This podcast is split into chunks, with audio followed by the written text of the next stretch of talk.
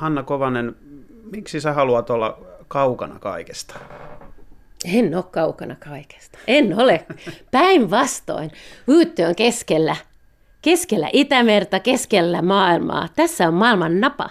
Tänne maailma tulee. Ja se on aina tullut. Laivat toi uutisia, toi uutuusmakuja. Sodan jälkeen ensimmäiset appelsiinit ja kahvipurut tulivat tänne ennen kuin pääsi Turkuun. Täällä on ollut radio jo 30-luvulla missä kuunneltiin, koska saatiin sähköä, kun voitiin ladata akkuja. Kuunneltiin maailman tapahtumia. Turun kulttuuripääkaupunkivuoden aikana tännekin tuli kaukaa maailmalta taiteilijoita tekemään taidetta.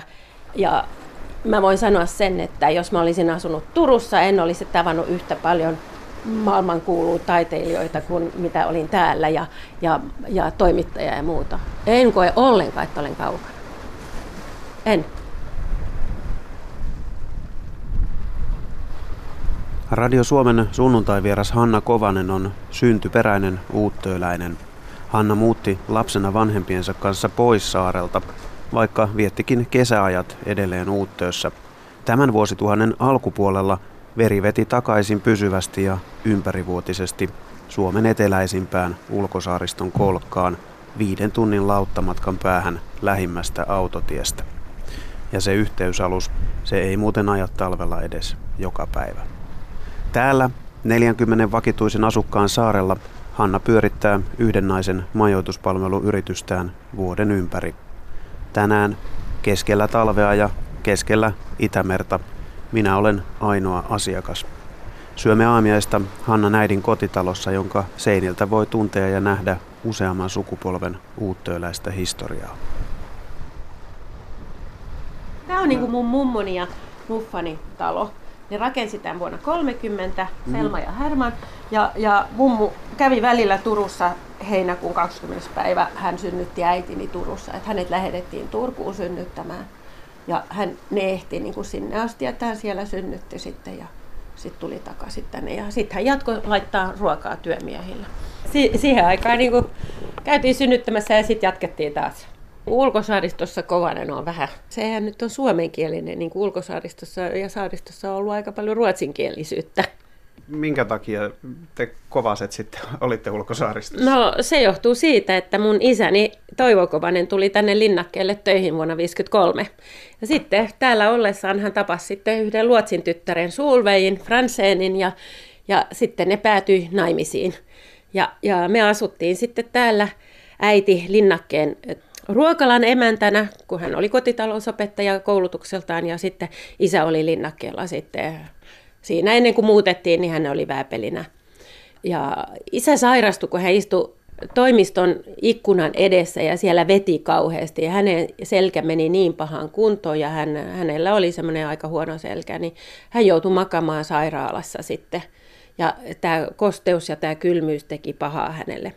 Ja me asuttiin tuolla rannassa. Äiti kutsui sitä Steenbakkaksi, tai Steenback, kun siellä oli kiviä, jääkauden jättämää kivimuodostelmaa täynnä se ranta. Ja hyvin lähellä, että hän sanoi, että, että, tota, että talvikaudella ei koskaan kannattanut pestä ikkunoita, joskus sitten meri pesi ne välillä, koska aallokko löi yli. Ja talvisin, ja silloin 60-luvullahan oli todella kovat talvet, niin, niin silloin, silloin tietenkin meri oli jäässä, mutta välillä sitten kun pohjoistuuli, ja joka sopii juuri sinne talon päätyyn, missä sisäänkäynti oli, oli, niin välillä kun oli oikein kova tuuli ja piti mennä töihin, niin sitten ei saanut ulko auki. Ja, ja tonkka, joka oli eteisessä, mihin sitten tuotiin aina makeeta vettä, kun ei ollut juoksevaa vettä, niin sekin oli jäätynyt, piti niin kuin ottaa jäät pois sieltä pinnasta. Et olohuoneen ikkunan kautta päästiin sitten hakemaan puita sisään ja vettä ja, ja töihin.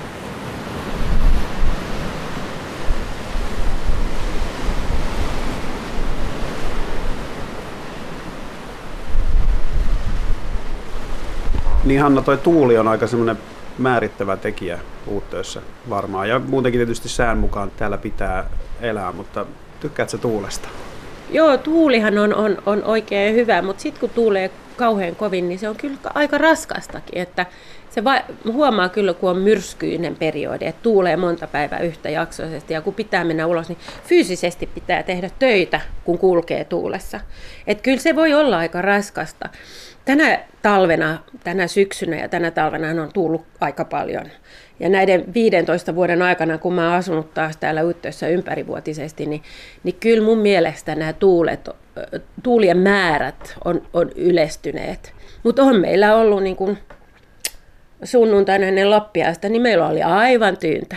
Ja sitten välillä on niin, että myrskyjen välissä täälläkin ne on ollut tyynisää ja sillä ja silloin vasta huomaa, kun se maininkin sitten tulee, että kuinka paljon meteliä se meri pitää, kun muuten tuuli ei, tuulessa se voi vähän vähentyä se aallokon kohina, mutta silloin sen kuulee, kun aalloko sitten vielä on suurta ja tulee maihin, kun tyyntyy myrskyn jälkeen joku on sanonut, että se kestää kolme päivää ennen kuin meri tyyntyy oikein siitä mm-hmm. aallokosta myrskyn jälkeen. Ja eteläpuolellahan sitten voi tulla aaltoa, aaltoja rantaa, mutta ei varsinaisesti tuule, vaikka aallokkoa on. Mutta se tuuli on sellainen, että sen mukaan kyllä vähän elää ja käy ehkä ulkoilemassa talvella niin kuin vähän suojan puolella, jos on mahdollista.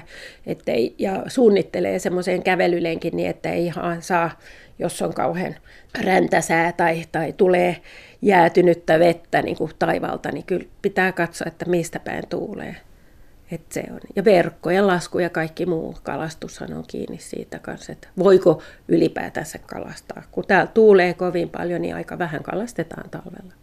Anna Kovanen, sun sukus on tässä nyt aika monessakin polvessa jo uutteessa asunut. Me ollaan sun äitis kotitalossa ja tuossa on taulu seinällä. Ketäs sun olkapään takana on? No se on mummu ja muffa, Selma ja Herman Franseen, mutta ne muuttivat tänne saareen. Että e, ne olivat molemmat kalastajia, tai muffa oli kalastajan poika, ja, ja siellä vanhemmatkin tai kuoli ja sillä että varhaisessa vaiheessa ne lähti. Ja mummukin oli kymmenenvuotiaana, kun hänet lähetettiin Lökholmista Borstöhön pikkupiiaksi.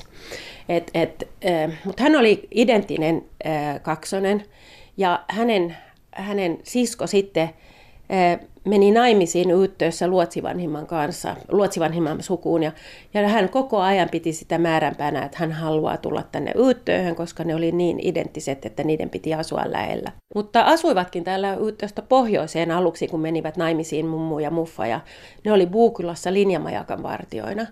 Ja sitten Gustav Dalenin keksinnön mukaan, kun ei tarvinnut enää käydä niin usein sytyttämässä ja sammuttamassa linjamajakoita, niin, niin ei ollut mitään töitä linjamajakan vartioille. Ja näin sitten siirrettiin tämä virkamiesperhe sitten Isokariin. Ja asuivat siellä jonkin aikaa, mutta 20-luvun loppupuolella muuttivat tänne, kun Muffa sai sitten luotsioppilaan paikan ja jäi sitten luotsiksi, kunnes hän jäi eläkkeelle sitten. Noin majakat on aika isossa osassa ollut teidän suvussa. Sä itse uuteen majakassa vedät näitä opaskierroksia tällä hetkellä, mutta sulla on varmaan ihan aika henkilökohtainen suhde majakkaan. Joo, on, on. Ja sehän on ollut aina sellainen, että sitä on ihannoinut. Ja kun lapsuudessa sitä ei näkynyt sitä linssistöä päiväsaikaan, kun vedettiin vielä päiväverhoja eteen, niin se vasta iltaisin, kun se sytytettiin, näkyi. Ja sehän oli vielä suurempaa draamaa sen näkemisessä. Mm. Että se oli vain iltaisi, piti valvoa pitkäänkin alkukesästä aina, että sen näki, kun tuli kesälomalle. Myös niin kuin aikuisempanakin. Mutta Majakassa on myös sitten ainutlaatuinen kirkko, majakkakirkko ja vuonna 1958, kun sitten isä ja äiti päätti, että ne haluaa mennä naimisiin, niin halusivat mennä siellä naimisiin, mutta Yttöön väki sanoi, että ei se ole mahdollista, että kukaan ei ole vihitty siellä majakkakirkosta, että se on ollut vaan hartauskirkko. Mutta onneksi sitten eli vanha Westrasmur 99-vuotias ja hän kertoi, että hänen lapsuudessa 1860-luvulla mm-hmm. oli kyllä vihitty yksi juttueläinen pariskunta, joten isä ja äitikin pääsi vihille. Ja hän sitten oli toinen ja vielä yksi kolmas Uuttössä syntynyt morsian on vihitty siellä toistaiseksi, että muut on sitten olleet jälkeläisiä tai ulkopaikkakuntalaisia, että senkin takia tämä majakka kirkkoineen on, on tärkeä ollut meidän perheessä.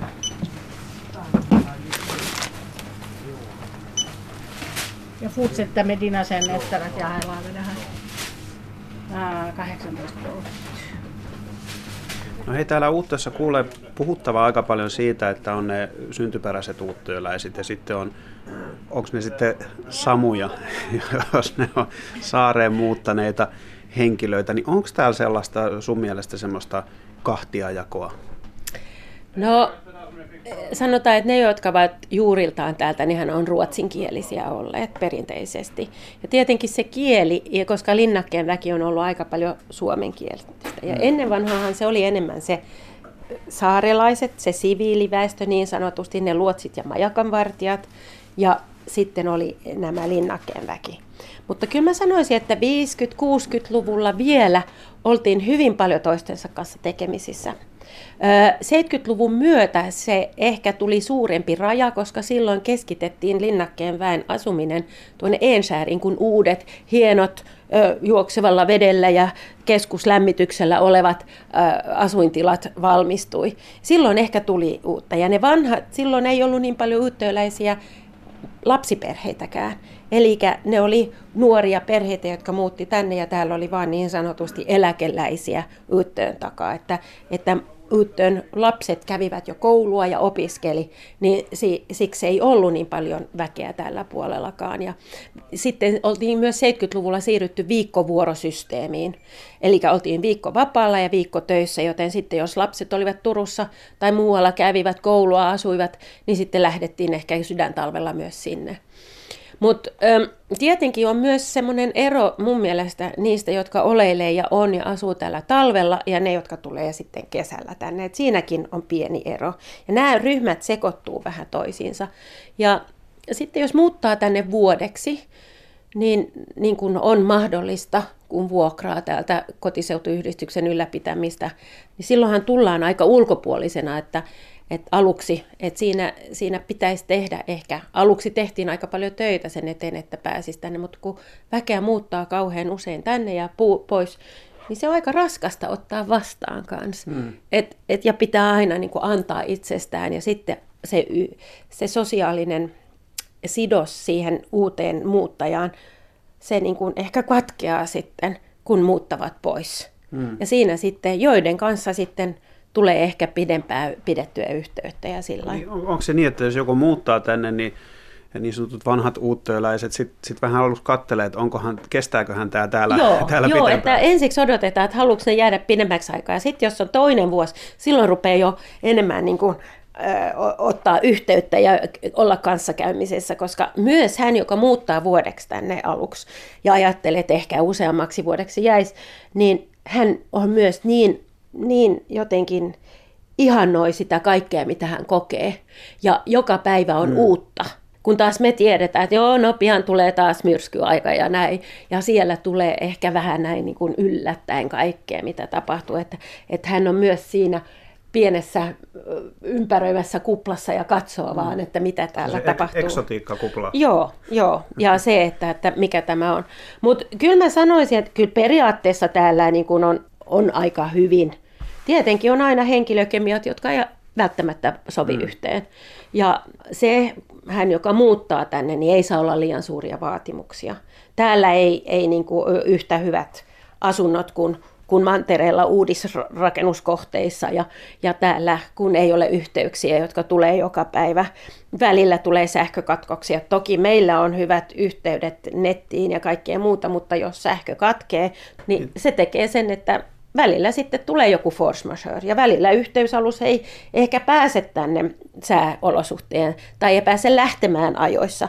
Et täällä vaan odotetaan ja odotetaan ja mä itse koen, että kun on reissannut nuoruudessa ja lapsena edes takaisin Turun ja Uyttöön välillä 80 tuntia yhteen siivuun, niin se mitä se suuri lahja, mitä siitä on saanut, on se, että on se kärsivällisyys. Ja sitten, että jos tapahtuu jotain, mikä estää suunnitelmat, niin sitten siihen vaan pitää asennoitua, että nyt se vaan on näin, eikä maailma kaadu. Joo, tässä oli muuten aamuruuhka nyt selvästi, että tuossa meni Mönkiellä joku kylätietä pitkin.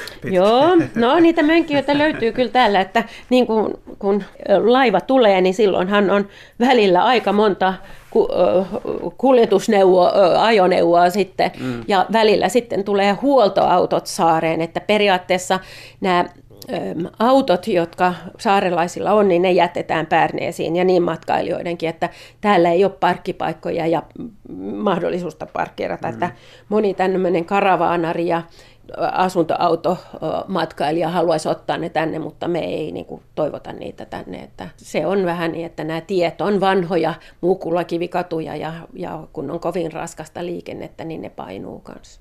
Hei noista sosiaalisista suhteista vielä, että vaikka tämä on tavallaan omanlaisensa periferia, näin voisi sanoa, kun täällä keskellä merta ja viisi tuntia laivalla pitää mennä, että pääsee sen autotien varteen, niin, niin tämä on tosi erilaista kuin vaikka jossain Lapin perukoilla, koska maantieteellisesti ollaan niin pienellä alueella, mm. että ei täällä kyllä pääse ehkä sitten ihan kokonaan erakoitumaan tai jonnekin metsämökkiin vetäytymään? Ei, ja, ja kun täällä on kauppa ja kaikkihan käy kaupassa useamman kerran kuin kerran viikossa, mm. niin, niin äh, kun on lyhyt matka, niin mennään ja ajatellaan, että mennään sitten seuraavana päivänä kanssa otetaan sitten sokeri, että saa mennä kattoja kuulemaan ja kuulumisia mm-hmm. kuuluu. Ja sitten on tärkeä osa on kyllä tämä meidän koulu. Ensimmäinen sana mm. on höyhen. Första bokstaven av höyhen. H. Ja, skriva du den. Mulla oli idea tähän mun mielekarttaan, johon joku, joku ruutu. Saanko mä kuvan? Kumin. Pelkkä siis. H. Ai pelkkä H. Joo. Okay. Että koulu tekee sen, että, että on lapsia ja niitä tulee vastaan tiellä ja, ja mä luulen, että välillä vähän jokainen täällä kasvattaa niitä kanssa, jos tulee jotain sellaista, että pitää muistuttaa jostakin. Koko kylähän on sitten joulujuhliin kutsuttu tai lukukauden päättäjäisjuhliin kutsuttu aina joulun alla, että, että sinne pääsee kaikki mukaan. Ja se on osa sitä kylän yhteishenkeä. Koulua, kauppaa, kunnallistekniikkaa, katuja ja nopeaa nettiyhteyttä ei ehkä 40 hengen saarella olisi, jollei puolustusvoimat olisi ylläpitänyt uuttöön valmiuslinnaketta 2000-luvun alkupuolelle asti. Hyvä infrastruktuuri mahdollisti sotilaiden ja varusmiesten lähdön jälkeenkin toimivan arjen reilun 80 hehtaarin saarella. Puolustusvoimien vetäydyttyä vuonna 2005 tilaa jäi enemmän myös matkailulle. Silloin myös Radio Suomen tämänkertainen sunnuntai-vieraamme Hanna Kovanen päätti palata kotisaarelleen ympärivuotisesti ja aloittaa oman matkailuyrityksensä. Mikä se juttu oli, mikä sai sut palaamaan?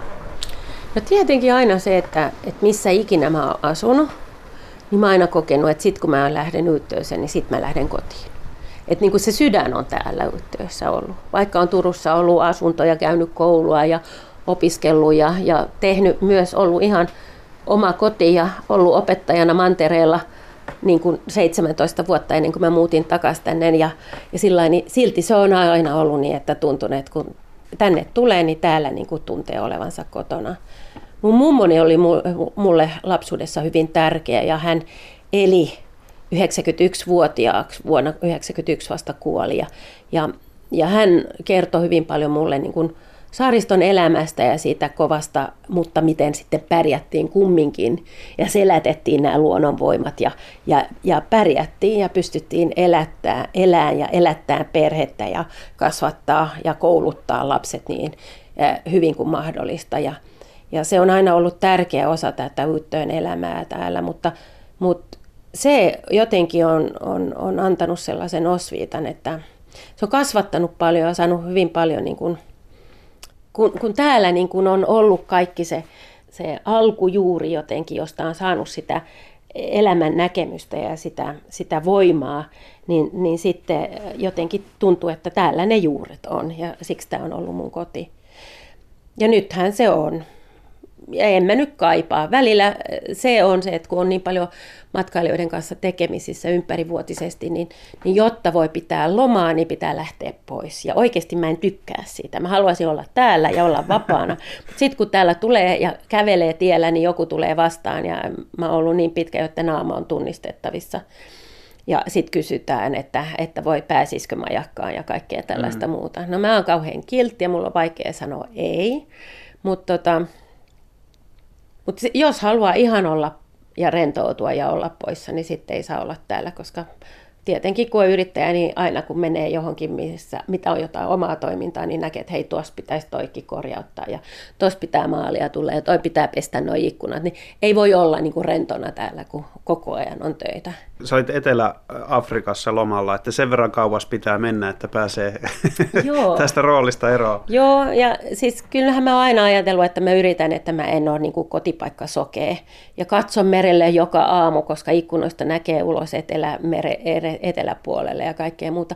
Mutta silti mä havahduin siihen, koska se luonto siellä, missä me kuljettiin Etelä-Afrikan eteläosissa, oli mahtavaa ja asuttiin aivan rannikolla, aivan meren äärellä. Ja siellä niin kuin mä sanoin mun matkakumppaneille, että mä sanoin tytöille, että, että niin, että mun pitää tulla tänne Etelä-Afrikkaan katsoa noita aaltoja niin kuin, ja sitä kuohuntaa, että, että kotona olisi. Ja samoin niin kuin nämä lintujen määrät, mitä sieltä, että nyt mä ymmärrän kaikkia näitä lintupoikia ja tyttöjä, jotka tulee keväisin, kun täällä tulee. Mutta muutenkinhan se kevätmuutto on mahtavaa täällä, että se on se jotenkin elämä täällä liikkuu kylläkin vuoden aikojen myötä, että tässä löytää aina jotain hyvää jokaisesta vuoden ajasta ja, ja aina kun yksi vuoden aika rupeaa tympiin, niin sitten ajattelee, no pian tulee noin ja sitten on taas mm. hyvä olla. Kuinka usein sulle tulee semmoinen olo, jos olet ihan rehellinen, että hitto mä haluan pohis täältä? Ei, ei se kauhean usein tule. Silloin kun hiukset on liian pitkät ja niin ei pysy kunnolla frisyyrissä, niin silloin alkaa tuntua, että nyt on pakko päästä leikkauttamaan. Onneksi välillä täällä tulee yksi kampaaja, joka taas sakset mukaan, että ihan joka Kyllä mä olin nyt syksylläkin kaksi kuukautta täällä yhtäjaksoisesti ilman, että, että mä tein edes asiaa. Tai mulla ei ollut edes oikeasti aikaa, koska se on mitä vanhemmaksi on tullut, niin huomaa, että se matkustaminen tuolla Eivorilla, kun se on seitsemän tuntia niin kuin Uttöstä Turkuun, kun yleisillä kulkuneuvoilla menee. Mm. Koska mä en ole hankkinut autoa, että se seisoisi Pärneisissä, kun mä oon täällä suurimman osan ajassa, niin, ajasta. Niin, ja se on aika haasteellista. Pitää sitten ehkä saada jonakin päivänä, kun ei ole linja-autoyhteyttä, sitten joku kyyti hoidettua, niin, niin se on aika raskasta. Ja sitten niin kun kun tulee takaisin viikonlopuksi tänne ja on man- mantereella viikolla, niin sitten on heti kovat työt aamusta iltaan niin kuin sitä varten kanssa. Mä oon semmoinen, että mä puhun aika paljon työssäni ja tapaan paljon ihmisiä ja, ja on aina ollut aika sosiaalinen, mutta mä vetäydyn myös. Ja mä voin olla niin, että pari päivää näin talvella, niin mua ei kukaan näe. Mä vaan tykkään olla omissa oloissani ja vähän touhuta tai jopa vaan katsoa TVtä tai lukea jotain. Et se on semmoista, myös semmoista tavallaan lomailua ja sitä voi tehdä näin talvikaudella, kun ei ole ihan yhtä paljon vieraita kuin, kuin muulloin. Niin mäkin olen ainoa asiakas tällä hetkellä. Joo, koska tästä lähti maanantaina ja nyt tulee keskiviikkona sitten lisää. Että se on ihan hyvä, että ehtii, kun on vain yksin, niin ehtii myös sitten huoltoa kaikkea välillä, kun on monta eri majoitusta. Ja sitten pitää tehdä vähän muutakin. Mutta sä et ole täältä enää pysyvästi lähdössä, niin kuin luulet? No sit kun musta tulee vanha ja mä en jaksa enää ehkä tehdä töitä, niin mahdollisesti sitten talvikausi on mantereella. Voi olla. Se riippuu, mä en tiedä vielä. Se on se, että ei se pelota mua se vanhuus, mutta se riippuu ihan, että mitä väkeä saaressa silloin asuu, kun itse on vanha minkälaista väkeä on. Onko täällä ihmisiä, jotka asuu ympärivuotisesti muita kuin ne, jotka ovat saaresta juuriltaan? Jatkuuko tämä mahdollisuus tulla tänne asumaan vuodeksi ja vuokrata tai pidemmäksi aikaa? Kaikki se, mitä on tapahtunut vuodesta 2001 tähän päivään asti näiden vuokra, vuokra-asuntojen suhteen, niin kaikki se työ on tehty vapaaehtoistoimin. Kukaan ei ole saanut maksua. Kaikki se, että Yyttö on tänä päivänä, tässä, täällä asuu 40 henkeä, ja koulu on vielä elossa ja kauppa on ympärivuotisesti auki, niin menee takaisin siihen, että on päätetty, että yritetään pitää tämä elossa. Ja kaikki se työ voidaan kiittää niitä, jotka ovat tehneet sitä, jotkut enemmän, jotkut vähemmän, että he ovat jaksaneet tehdä. Mutta he itse rupeaa nyt tulee eläkeikään ja ne ei ole ehkä niin kiinnostuneita enää. Niin saa nähdä viiden vuoden päästä, mikä on tilanne.